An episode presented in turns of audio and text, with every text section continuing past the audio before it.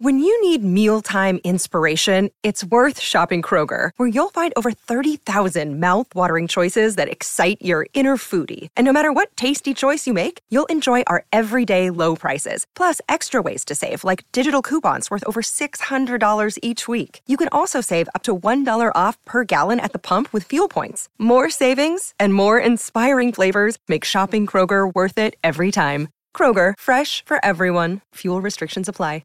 Another day is here, and you're ready for it. What to wear? Check. Breakfast, lunch, and dinner? Check. Planning for what's next and how to save for it? That's where Bank of America can help.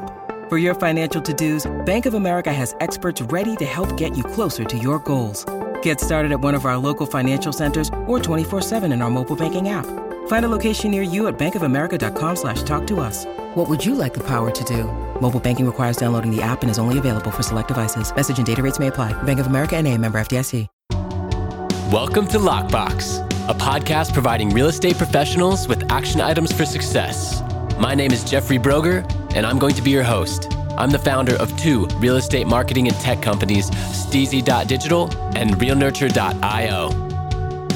In this podcast, you'll learn from top one percent real estate and mortgage brokers the exact secrets to their success. Welcome to Lockbox. Welcome to Lockbox. My name is Jeffrey Broger, and I am here with Kyle Siebeth. Kyle, thanks for being with us. No problem. Thank you so much for having me on. Absolutely. So why don't you first start off by telling our listeners who you are and where you're from? So I am a real estate agent and owner of Century twenty-one um, Limitless in the New England area. We're from my office right now is in Seacock, Massachusetts. I also own and operate uh, seven other offices throughout Rhode Island, Massachusetts, and Connecticut. Currently, we have one hundred sixty agents, and I still sell real estate at a super high level. So the brokerage runs itself. I, myself, I go out there and, and sell um, sell real estate. That's what we do. And he's being modest. He was the number one real estate agent in the nation, right? And right. Uh, you know, your volume's around one hundred forty million dollars a year. Yeah, so we uh, I do about one hundred forty a year this year, on pace to hopefully um, surpass that. You know, just kind of work with buyers, work with sellers, and, and get stuff closed, man. A B C. That's right. That's right.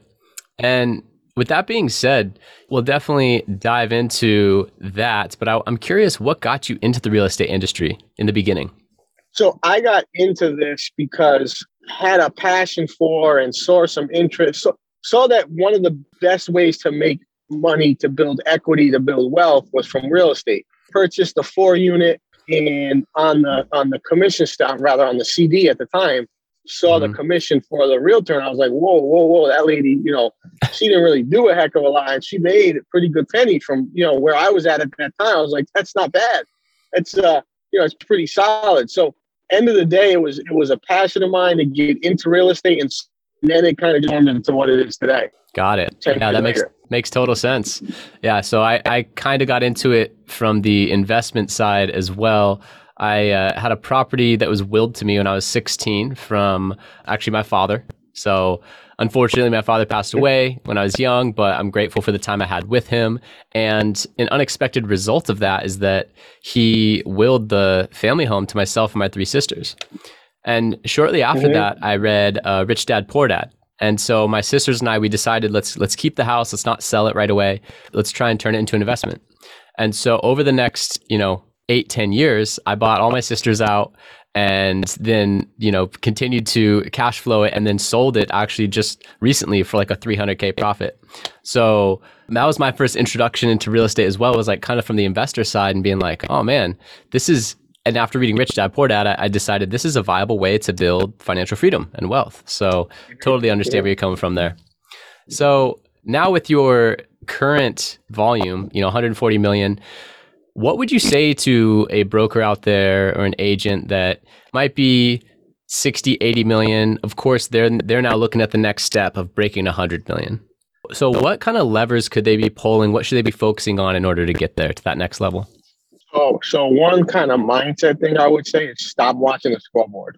And I think mm. it's important because I think a lot of, like, in the last ten years, I don't I don't watch the sc- I pay attention to it, but I don't watch it. And what I mean by that is I let the money, I don't let the income drive the results. I don't let the income be the driver of how I'm going to act. I don't let the income be the driver. I still treat transactions like they're very important, and every buyer or seller is just as important as the next one. So for me, I think what happens is we, when we get to a level, we feel like we hit somewhat of a ceiling. We start to clock watch. We start to watch the scoreboard. We start to get in a position where the, you know, all that we're worried about and focused on is that volume, right? Is the numbers. And we forget what got us there. And I think if, if you take what got you there and you pour gasoline on it and you expand upon and you exasperate everything that you've done, you have a better chance to blow through those hurdles.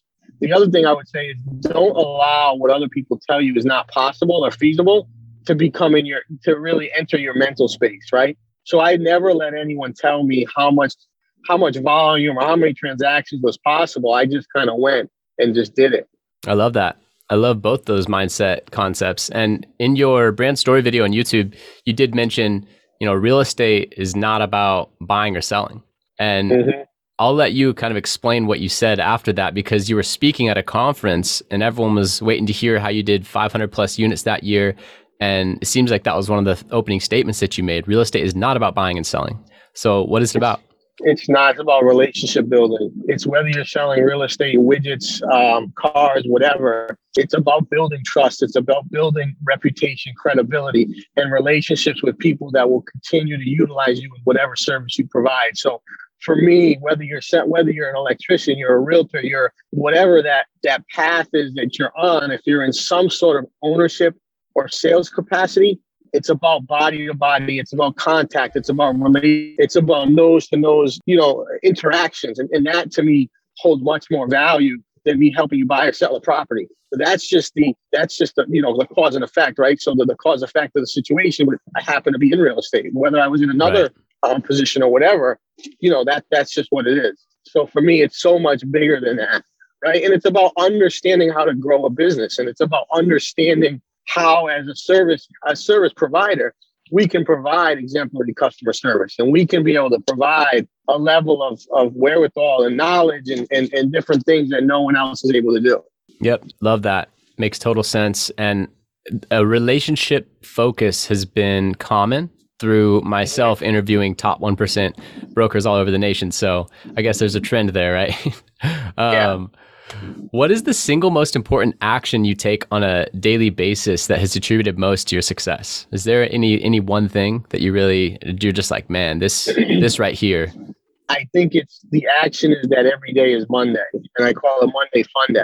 And, and what I mean by that is the action is to get up and, and, and make it happen, right? So getting up, making it happen, not not having a day where I'm like, I don't feel like doing anything. Right. I don't want to do that today. I don't feel like doing this. And, you know, it's it's really a function of getting that mind started from the beginning and saying, hey, I have to conquer today. I have to do it staff, whether it's employees, whether it's my children, whatever that is. If I can't provide the best form of me and I have that mentality, then I'm not going to be able to get to those results I want. And I think that's a big factor is how do you look at the day? How do you tackle the day? And, and what do you go? What do you do from there? Right. No, that makes sense. And every day is Monday is, is a cool way to put it, because I mean, when you're in real estate, really it is. One of the things in your brand story video that also stuck out to me, which I think was a great thing to include, is like you're kind of talking to buyers or sellers at this point. You're like, hey, are you a morning person? Great. And it shows you like on the treadmill texting. And then it's like, mm-hmm. Are you a night owl? Awesome. Me too, right? Like sleep is the thing that interrupts what I love to do, which is, you know, selling real estate, helping people buy real estate, first-time home buyers. Like you really hit a lot of different areas in in your uh, discussion or in your brand story video. My question is, you know, what percentage of referral business is, I guess, what percentage of your business is referral? And then what percentage is like new from lead generation sources? fifty to sixty is referral for sure. Either okay. referral or past business. I would say uh, lead sources that are paid for organically or that are not paid, I mean, rather inorganically or they're not paid for organically, I would say probably fifteen to twenty percent. And the rest is miscellaneous stuff. Right. Just you random know, so you probably have, yeah, you probably have eighty-five percent come from lead sources and or, um, and or referral repeat business. And okay. that's pretty consistent no matter how many deals I do. Do you have some systems in place to increase the amount of referrals that you receive? So I'm I'm a very focused person on connecting and contacting my past clients, and the database system that I have in place for my investors has been great. Do a lot of video stuff where we send video out to a lot of our clients, and whether they're past, present, or current clients uh, or future clients, whatever that looks like, we definitely do a lot of video. Um, and the video is content that's that's valuable. We're not just providing nonsense. We're not just putting our figure, like we're not just putting my face on a non-branded piece of content. It's all content with me talking, me talking about what I see and trying to add value. Got it. And I'm curious, kind of in line with that, what has been your number one most profitable lead generation source outside of referrals? So you mentioned, you know, you're sending out a lot of valuable content and that about fifteen or twenty percent is coming from like paid traffic. Is, you know, a lot of agents there, they say that I actually surveyed thousands of real estate agents and they said the number one thing holding them back from not doing more transactions was because they didn't have a consistent flow of qualified leads. So that's a huge question for a lot of agents. And so, you know, I'm curious for someone that might not have the, the database or the momentum yet with their referrals, you know, what's been your number one, you know, like paid traffic lead generation source? I would say Zillow without a doubt. Um, Zillow okay. is definitely the number one. Zillow is surely the number one paid traffic source that I think has, has been. And, and I think the reason is, is very simple. When I go to buy a loaf of bread or I go to buy an apple or an orange or a banana, I go to the grocery store. When I go to buy a house, I go to Zillow. So why, if I'm going to sell bananas or apples or oranges, why wouldn't I sell them through the grocery store, right? Why wouldn't I participate? Why wouldn't I want to be somewhere where all the eyeballs go? So for me, Zillow right now in this market, as much as people hate them, is really where all the consumers go. And the consumers are what we need to convert into possible clients. So that's a big factor for me. Yeah, that's that's a great point. And along those lines, you mentioned there's this distaste for Zillow. Where do you think the industry is heading? You know, what are your five, ten year projections? And what are you doing right now to also set yourself up for future success? I think I would I should say this. Unfortunately for real estate agents, people don't transact in, re- transact in real estate enough to be able to participate in any sort of online only platforms. I think it sounds good. And it's sexy and it's a great idea. I list buy or whatever, I buyers or we list online or mm-hmm. for sale. But there's a reason why for sale by owners, everyone doesn't sell by themselves. There's a reason why um, people need an agent. And I think my the hardest part of my job is not fi- finding to buy a house. It's taking it from the time they find the house till the closing. There's so many things that happen. You're dealing with so many different individuals, lenders, lawyers, buyers, sellers, other agents, fire department, inspectors, appraisers. Like there's too many pieces of the puzzle and there's too much liability in there for the entire shift to happen away from individual agents. So I don't know what the disruptor is. I know Redfin, obviously Compass, you've got some big disruptors out there that have tried to come into place. But I think at the end of the, I think at the end of the day, um, I think at the end of the day, the disruptor will be some sort of Zillow Zillow disruptor, in my opinion. You're going to see another avenue where people start to disrupt M L S. They post their properties, but I think real estate agents are always going to be in demand. And, and you know, it depends which one can change with the technology. Yep, I tend to agree. And that's why my agency is here to actually assist real estate professionals to upgrade their technology, their online marketing, and their presence. Because at the end of the day, people do want a trusted local professional, someone that lives yeah. there. And so I'm a big believer in that as well. Now, it's easy from the outside to look at your success and just have this fallacy that, you know, you were kind of like born into this, it came easy. But I'm sure that there were a lot of struggles and failures along the way. So, you know, I have favorite failures in my entrepreneurial journey. I'm curious, do you have a favorite failure of yours that set you set you up for later success? So I, I'll start, I'll even rewind a little bit. So first of all, not only was I not born into this, I don't have a network of wealthy individuals. I'm not around people. Like I didn't come up from an area, very middle class, working middle class, very, you know, not anything special that you'd be like, oh, I get it. You'd probably be like, I don't get it because it's not, you know, it's kind of like the middle range, right? So you have those folks that grew up and had you know, a lot of affluent people around. So they had the nice network that they could kind of pick around and, and work with.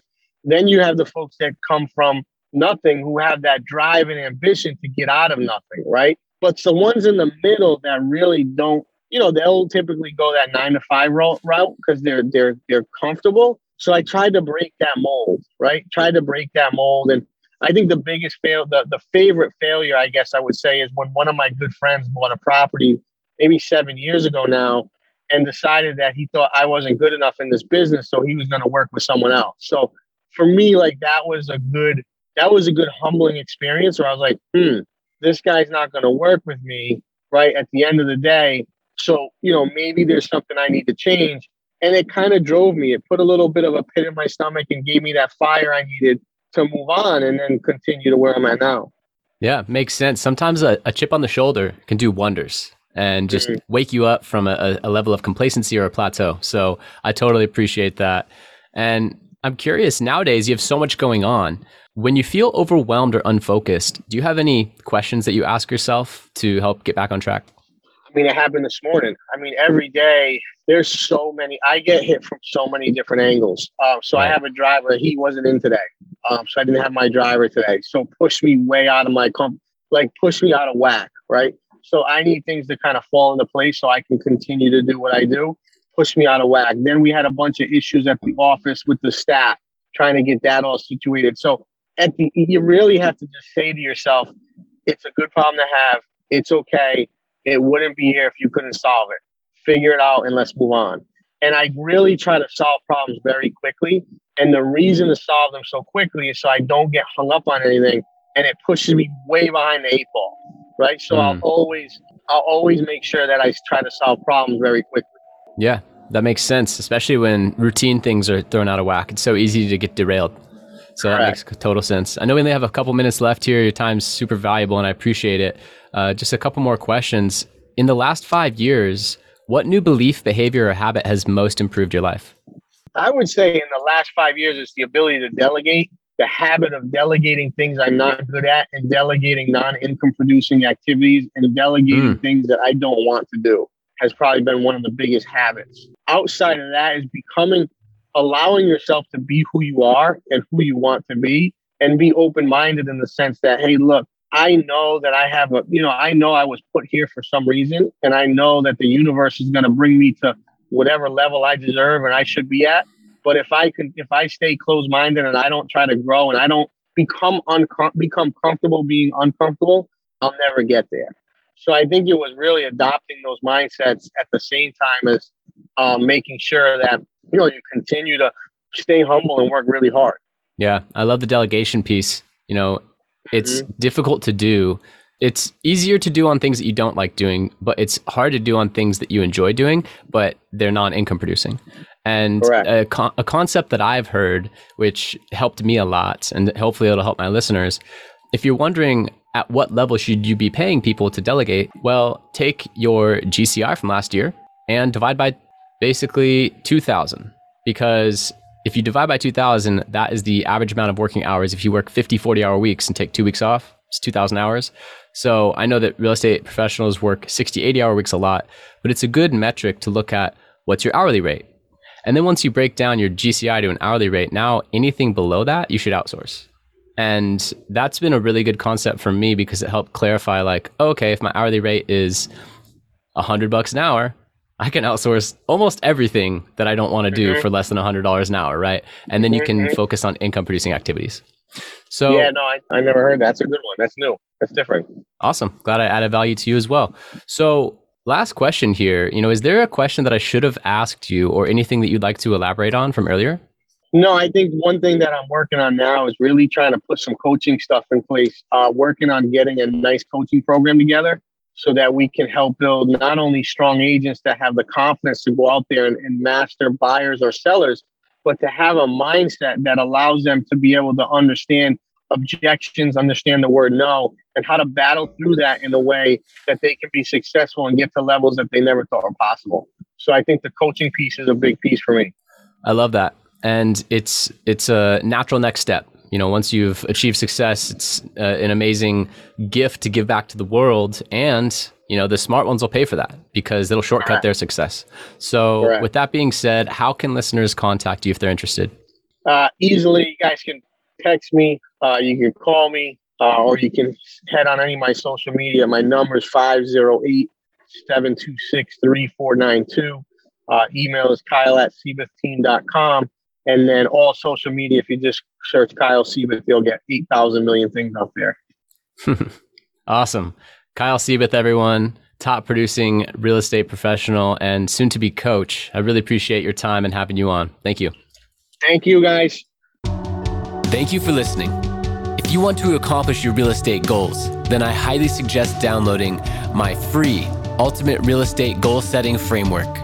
The link is in the description of the show, and it will help you break down your annual income goal into the amount of phone calls, appointments, or open houses you need in order to achieve that goal. Thank you so much, and we'll see you next time.